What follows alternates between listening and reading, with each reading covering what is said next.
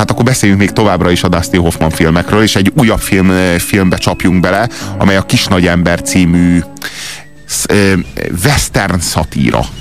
Western szatíra, tragédia egyben. Egy nagyon... Vígjáték mindeközben. Hát egy nagyon-nagyon érdekes kombináció. Én nagyon szerettem volna, hogy bekerüljön ebbe a négybe, és nagyon örülök, hogy végül a Robinak is nagyon tetszett ez a film. Ez egy elég, elég furcsa film, nem is, nem is sok hasonló van. Van egy pár hasonló film, amely pikareszk-szerűen végigvisz egy-egy szereplőt a történelemnek a, az egyes fázisain. Itt a vadnyugatnak a története, ami azért nagyon fontos a vadnyugat története számunkra, mert a nyugati civilizációban a legfontosabb kultúra formál ugye Hollywood, és Hollywoodnak az egyik, egyik legsajátosabb és csak Hollywoodhoz rendelhető, zárójel Buzz Spencer, ugye ez egy külön kategória, de a western, az egy csak-csak hollywoodi hát, de a műfaj. Spagetti igen, western, igen, igen. Éppen, éppen, az olaszok, éppen Sergio Leone hoztak ki a legtöbbet ebből van, a műfajból és hát a Vinetto filmekről még nem is beszéltünk, és nem is fogunk. Bolykó mit is Így van, így van. Tehát azt akarom mindezzel csak, Máj Károly, tehát azt akarom mindezzel csak mondani, hogy a western műfajában, ebben a jellegzetesen hollywoodi műfajban csinál valami egészen furcsát. Csinál egy szatírát, és csinál egy nagyon, nagyon nagy, ö, nagy tragédiát ez a, ez a film tulajdonképpen mutat be. Ö, csinál egy tragédiát, ez egy igen rossz kifejezés volt, tehát inkább azt mondanám, hogy mutat be egy nagyon-nagyon tragikus eseménysort. A nevem Ellerdice Pár napi koplalás után egy szélálmoshoz szegődtem. Ellerdice T. Merivéternek hívták. Egy pendrék nagyság után üdítően hozott rám a tisztessége. Nyomorékok, 5 dollárért ihattok a csoda elixírből. Kevés okosabb embert ismertem életemben Merivéternél, de egyre kevesebb maradt belőle. Amikor én felcsaptam hozzá, már nem volt neki bal keze és bal füle. Ámulatos hatásának szinte feltámadta a beteget. Vegyenek csoda elixír! Együttműködésünk éveje alatt folyt ki a fél szeme, mégpedig abból kifolyólag, hogy a kabátja ujjából kiesett egy ötödik ász pókerjátszma közben. A csalás volt az életeleme, még azt sem bánta, hogy szép sorjában elhullatja egy-egy testrészét miatta. Szépen fejlőd, Jack, csak még mindig bujkál benned egy cseppnyi becsület. Tudom, kirontott meg, az az átkozott vén indián. Vénbőr vadász? Az, az. Bemesélte neked, hogy a világban holmi erkölcsi rend uralkodik, ez pedig nem igaz, Jack. Azok a csillagok az űrben pislákolnak, fiacskám, és a kétágú lények hisznek és álmodoznak alattuk, csak hogy hiába. Mindez hiába való, Jack.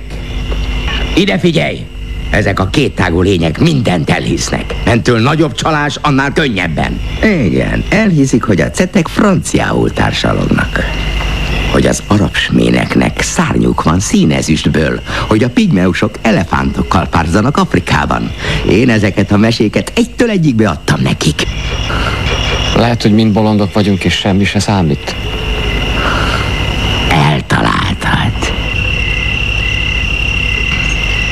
Maradj Ellerdice Merivéter mellett.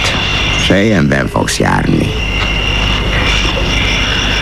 Nem tudom, akarok-e sejjenben járni. Ugyan, kedves fiam. Mi más lenne való egy okos ember testére, mint sejem? Jack Rebb, a kis nagy ember, akit Dustin Hoffman játszik, az ő sorsán keresztül követhetjük végig az amerikai történelmet, és hát ez nagyon hasonló egyébként a dramaturgiája a filmnek, Has, hasonló jellegű ez a film, mint mondjuk a Forrest Gump, ami egy életfilm.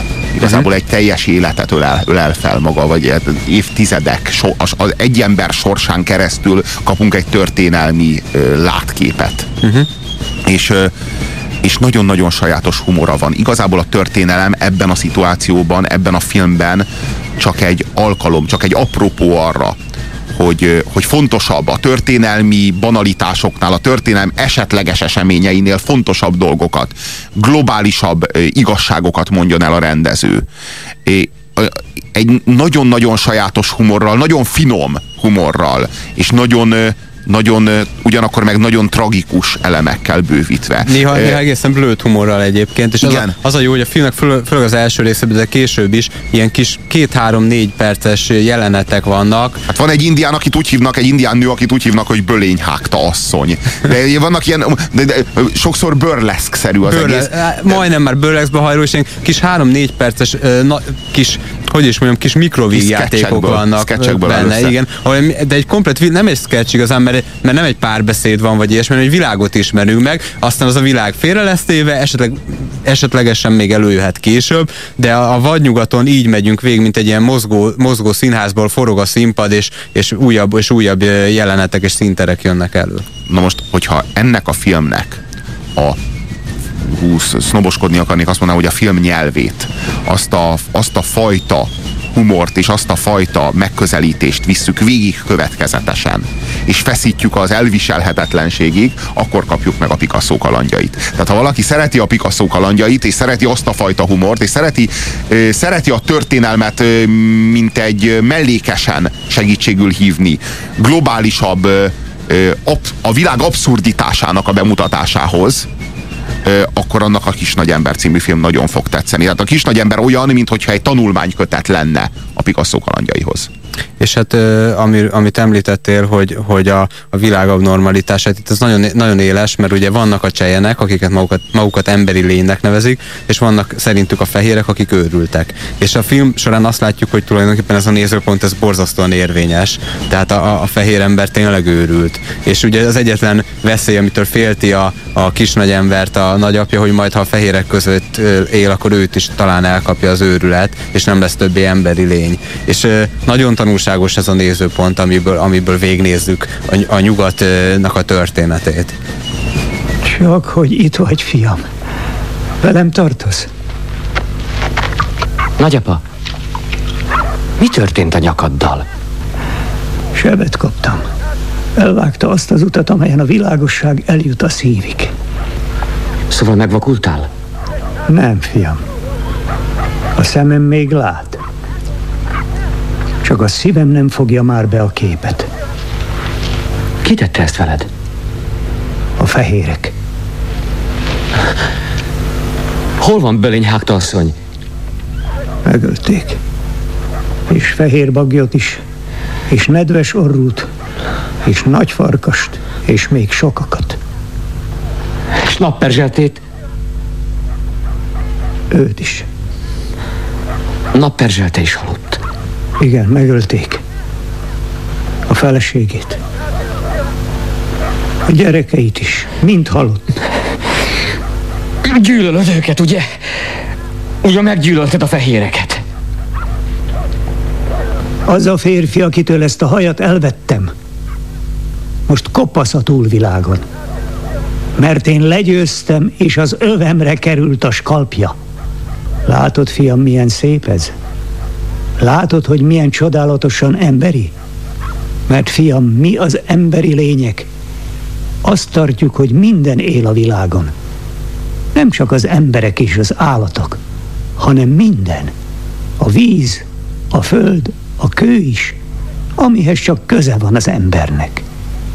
Tehát a haj is. Ez a dolgok rendje, az igazság. De a fehérek, ők azt hiszik, hogy minden halott. A kő, a föld, az állatok és a népek is. Még a tulajdon népük is. Ha bármi élni akar a világon, a fehér emberek nyomban megölik. Ez köztünk a különbség. Ezért kell velünk maradnod, kedves fiam a srác, Jack Crab, a kis nagy ember ingázik az egész film során. Az egész 19. század és, és az egész 20. 20. század során mindvégig ingázik a csejenek és a, és a fehérek között. Tehát ő, ő egy valódi kívülálló. Kívül, mintha kívülállna a történelmen.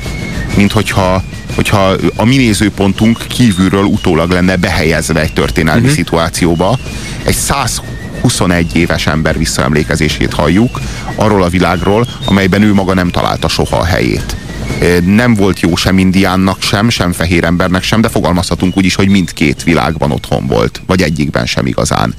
És ezért aztán az ő alkatán keresztül tudunk jól rálátni és jól reflektálni erre a világra, amely, amely az egy, egy organikus és egy gyarmatosító kultúrának a találkozása. Talán, talán avatottabb módon tudósít ez a film ennek a konfliktusnak a jellegéről, mint az avatár, ami ugyanerre vállalkozik. Hát nehéz azt pontosan megfogalmazni, érdemes a filmet megnézni, hogy nem búgy után és nem didaktikusan áll hozzá ehhez a, ehhez a kérdéshez, hogy a fe, fehér ember őrült az indiánok, meg együtt élnek a természettel, ez ugye egy akkora közhely, hogy, hogy vigyázni kell vele, de ez a film szerintem igen, igen ügyesen és igen hitelesen és humorral, humorral nyúl ehhez a témához, és egy nagyon kis finom jeleneteken mutatja be, ugye nagyon tetszett az a, egyébként megrázó jelenet, ahol a, az indiánok a, úgy harcolnak a fehérekkel, hogy egy ostorra rájuk csapnak, a nagy része a harcosoknak nem is visel fegyvert, mert ő megalázza ezzel az ellenfél harcosát, és legyőzi. Így néz ki egy indián harc, a fehér meg közben egy puskával fogja lelövi, és hullanak az indiánok, mint a legyek. Ugye ez egy elég éles kontraszt a két hadviselési módban. De egyébként ugye a filmnek beszéltünk a humoráról, ami a legfontosabb talán, de, de ugyanilyen fontosan zárkozik fel mellé a társadalomkritika és, a, és ez a tragikus szál, hiszen ez egy, ez egy holokauszt film tulajdonképpen. Egy genocidiumról szól. Egy, nem, a, nem a népszerű holokausztról szól, amiről, amiről amit Európában beszélünk, hanem arról a kevésbé népszerű témáról, amiről Amerikában is hallgatnak, ugye arról, amelyet elkövettek, azt a genocidiumot, amit elkövettek az amerikaiak a, a, a az őslakos indiánokkal, akiket már abszurd, hogy indiánnak nevezünk egyáltalán. Ez is mutatja körülbelül a, az együttérzésnek a, a színvonalát tehát, tehát India, az indiánokkal szemben elkövetett népírtásról van itt szó. És uh, hogyan beszél erről a filmről, egy, egyrészt humorral, másrészt nagyon átérezhető személyességgel beszél erről a film, film és, és hát tényleg nagyon erős jelenetek vannak ezzel kapcsolatban. Nagyon, nagyon erős az, ahogy bemutatja a hadseregnek, az amerikai hadseregnek a működését, erről muszáj szólnom pár szót, mert eszembe jutott nekem a film kapcsán, hogy az amerikai hadsereg az ugye megvívott egy sikeres háborút, az USA hadserege ugye a déliekkel szemben az észak-déli polgárháborúban. Megvívott egy sikeres háborút, a második világháborút ugye Európában. Mind a kettő után érkezett egy pont, amikor a hadsereg már, már nagyon felfejlődött, technikailag erősebb lett, e, eltelt pár évtized, egy-két évtized, és ott állt, ott állt teljes fegyverzetben, de nem volt igazi, valódi feladata. És ugye egy hadsereg békében az semmit sem ér, egy tábornok békében az egy nevetséges pojáca, aki be van öltözve, e, a, és az a bevadított katona, akit, akit ölésre képeztek ki, és tényleg arra képezték ki, emlékezzünk a Full Metal Jacket című elképesztően zseniális filmre, hogy arra képezték képezték ki, hogy ő, ő kegyetlenül öljön e, agymosással. Az a katona ott áll, és a, várja annak a tábornok a parancsát, aki dicsőséget csak harctéren tud szerezni. Milyenkor a legjobb megoldás egy hadsereg számára? Azt hiszem az, hogyha egy kőkorszaki technikai civilizációt megtámad, akit kockázatmentesen ugye vissza lehet bombázni a kőkorszakba. E, Mintha az Egyesült Államok megtámadná Irakot? Mintha az Egyesült vagy, Államok vagy megtámadná Vietnámot, Vietnámot vagy, a, vagy a, éppen a, a, a csejeneket. Vagy a Szovjetunió megtámadná támadná Afganisztán? Így, így Vagy az van. Egyesült Államok támadná meg Afganisztánt? Í- így van. Tehát e, e, minden esetre nagyon éles szerintem a vietnámi háborúval való párzom, és nem is véletlen. Ez a film, ez két szempontból is tabutörő, vagy, vagy, vagy hát establishment ellenes film. Ez egyik szempont, ez a vietnámi háborúra való nagyon erős reflektálás. Ne felejtsük el, hogy a film 1970-ben készült így, a vietnámi háború csúcspontján. A, a legtragikusabb szereplő, aki egyébként a, a filmvászon egy minden idők egyik leg, leggyönyörűbb nője által van megformálva. Féda Nové nem igazán rá gondoltam, hanem a napsugára az, az indián asszonyra, akit egy, egy hongkongi születésű. És ez egy jobb csaj szerinted, mint a Féda Nové? Most talán ne vitatkozzunk Hagyjuk az arra, hogy kinek a, az erekciója mekkora volt. Tehát minden esetre egy távol-keleti hölgy játsza a, ugye azt az indián asszonyt, aki tragikusan meghal. Ez egy nem, nem teljesen téves utalás, vagy szóval nem, nem egy tévedés, hanem egy nagyon erős utalás ugye, ugye Vietnámra, illetőleg a másik tabutörés az az, hogy, a, hogy az amerikai történelemből ki kifelejtették ugye ezt a fajta dolgot, hogy itt az indiánok legyőzése talán mégsem volt akkora dicsőség, mert valamilyen hát táborokba, lágerekbe visszaszorított szerencsétleneknek a tömegmészárlásáról van itt tulajdonképpen szó, és ez a film mind a két ponton ezt a tabut erősen töri hozzátéve, hogy azóta talán ez már elfogadottabb. Egyrészt Vietnámot is kritikával látni, másrészt pedig hát az amerikai indiánokkal szembeni, az őslakosokkal szembeni népírtást is már talán, talán nem egészen úgy látjuk, és talán már a westernek sem ott tartanak, mint 70-es John években. Wayne, vagy akár John Wayne idején, igen, a 40-es igen. években. Igen, tehát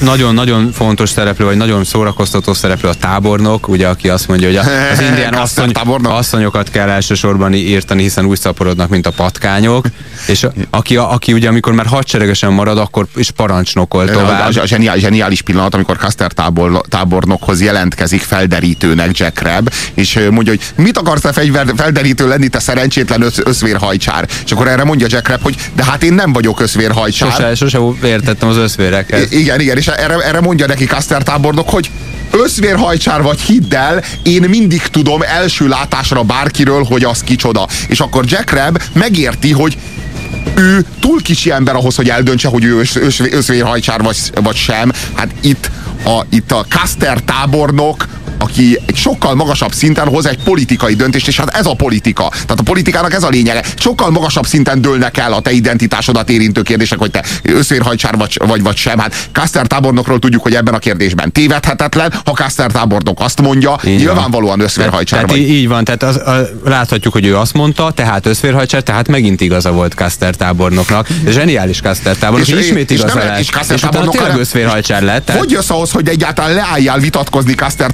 tábornokkal arról, hogy te összvérhajcsár vagy, vagy sem? Tehát ki vagy te ahhoz egyáltalán, hogy megváltoztad, hogy te akarjál megkérdőjelezni egy Custer féle döntést? Ugye a Custer, aki, aki hadsereg nélkül maradván parancsnokol a, a, a, a őrült módjára a hadszintéren, nagyon-nagyon jól mutatja azt, hogy ugye mire képes egy tábornok, parancsnokolni. Erre képes egy tábornok, és neki, eh, hát ha lehet, akkor van hadserege, és akkor küldi a szerencsétlenek ellen. Ha nem marad hadsereg, akkor, akkor önmagában ott, ott parancsnokolgat. De hát tulajdonképpen ebből az is kiderül, hogy nagyon veszélyes ilyen jó hadseregeket, és ilyen, e, ilyen dics, dicsőségre vágyó tábornokokat, és ilyen ölni kész katonákat építenünk, mert előbb-utóbb ő nekik szükségük lesz erre az ölésre, és szükségük lesz erre a dicsőségre, és ő parancsokat, igazán parancsokat csak csatában tudhat kiadni, tehát ha őt egyszer fölépítjük, ha azt a fegyvert egyszer létrehozzuk, ha azt a gyilkológépet egyszer kiképezzük, az valahol alkalmazódni fog, és alkalmazódnia kell. Hová megy közlegény?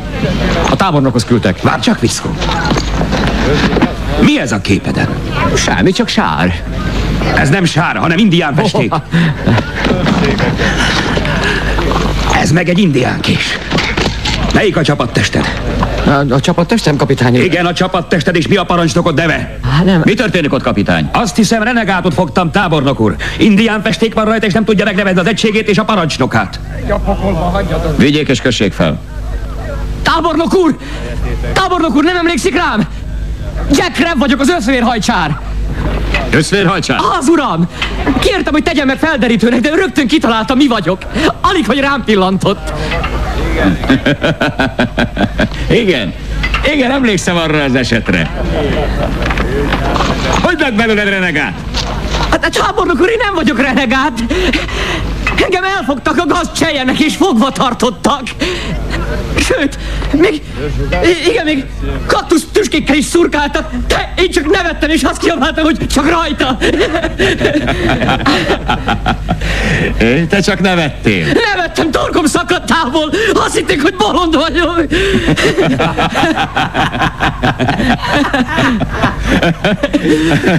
Az évet valaki, uraim, nem könnyű beismerni. Kapitánya maga sommás ítélete elhamarkodott, és téves volt. Hálás lehet, hogy én jónak láttam alaposan kihallgatni ezt az embert. Igenis, uram. Ezentúl gondosabban járjon el, kapitány. Ugye neked is megvan az, amikor egy ismeretlennel beszélgetsz, azt hiszitek semmi közöttök egymáshoz, és akkor egyik őtök felidézi, hogy Lópá, ne hogy már! Te vagy a Blake Clayton. Hiszen you Blade Runner. és amint ez elhangzik, ti azonnal tudjátok, hogy van bennetek valami közös. DXQ kapcsolat 2. 1. Adásban vagy. És ez még mindig a hétmester lövésze a Rádiókafén Pusér Robertel és mai beszélgetőtársával. Dínyés Gergővel 0629 986 986 az SMS számunk. E, Kaptunk is SMS-eket szép számmal. Kérem szépen, a maratonnal kapcsolatban olvassátok be. Komikus a fiatal srác felfogása a film értékeléséről. Hallott kölyök? Hallottam. 25 éve láttam a Egyébként filmet. én nagyon szeretem a fiatalnak tartanak, és ezt nagyon szépen köszönöm. Ez az egyetlen pozitív kritika, amit eddig kaptam. Péter ö, folytatja. 25 éve láttam a filmet, mármint a maraton ment. Elképesztő siker volt. Hiszen akkor a tavasz 17 pillanata volt a konkurencia. Ő szegény akkor születhetett. Mármint te szegény. 25 éve? Aha. Igen, szegény én. Akkor ez a film csúcsnak számított, most is az. A másik, hogy csak világsztárok játszották. Remélem, hogy én nem ütöttem meg ilyen kioktató hangnemet, elnézést kérek, hogy nem tetszett nekem egy film. Ezt soha többé nem fordul elő, és minden filmre csak áradozni fogok. Azt hiszem a magyar médiában általában ez is az elvárás. Szedd össze magad, hülye gyökér, légy szíves, jó? Nem akarsz ilyen SMS-eket hallgatni, re- remélem. Beszélnetek Egy, kell egyszer. bocsánat, hagyj jegyezek meg valamit. E- Én el szoktam jönni ebben a műsorba, és baromira irritáló, hogy magamfajta egoista embernek, mindig a Robival foglalkozik mindenki. De most rájöttem, hogy mit kell itt csinálni, most már kapok én is nem, lét, szavakat. nem, lét, nem létező véleményeket kell megfogalmazni, és akkor már is jönnek az SMS-ek. Ö, Beszélnetek kell egyszer Jarmus halott emberéről is. Meg fogjuk tenni. Robi, tegnap ki volt bájos műsor, műsorvezető társad? Ez is rám, rám vonatkozott, nem? nem, nem? Váradi Róbert volt itt velünk. És ő bájos. hittem, hölgy volt. De, igen, de most érted, lehet, hogy egy, de lehet, hogy egy hölgy írta az SMS-t, ezt Ja, nem ért. tudhatjuk, érted? De egy férfi az bájos? Hát az, neki annak tűnt, érted? Kérlek szépen ne vitasd el a jogát. Hogyha neked a jogod van ahhoz, hogy a Maraton életre halálra című filmet fikázod, akkor neki legyen joga ahhoz, hogy bájosnak tartson valakit, aki hát ö, leginkább férfias, vagy valami ilyesmi. Ő, ő azt, azt hiszem nagyon izmos, bár nem találkoztam még vele. Olyan SMS-t kaptunk. Ez a fiatal srác tipikus összvérhajcsár.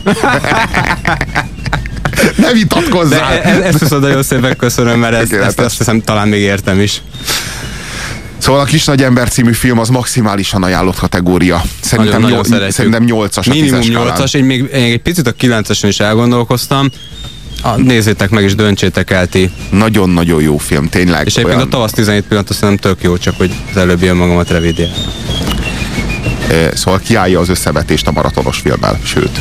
Stirlitz azt gondolta. Stirlitz azt gondolta, ez a film jobb, mint a maratonban. Igen.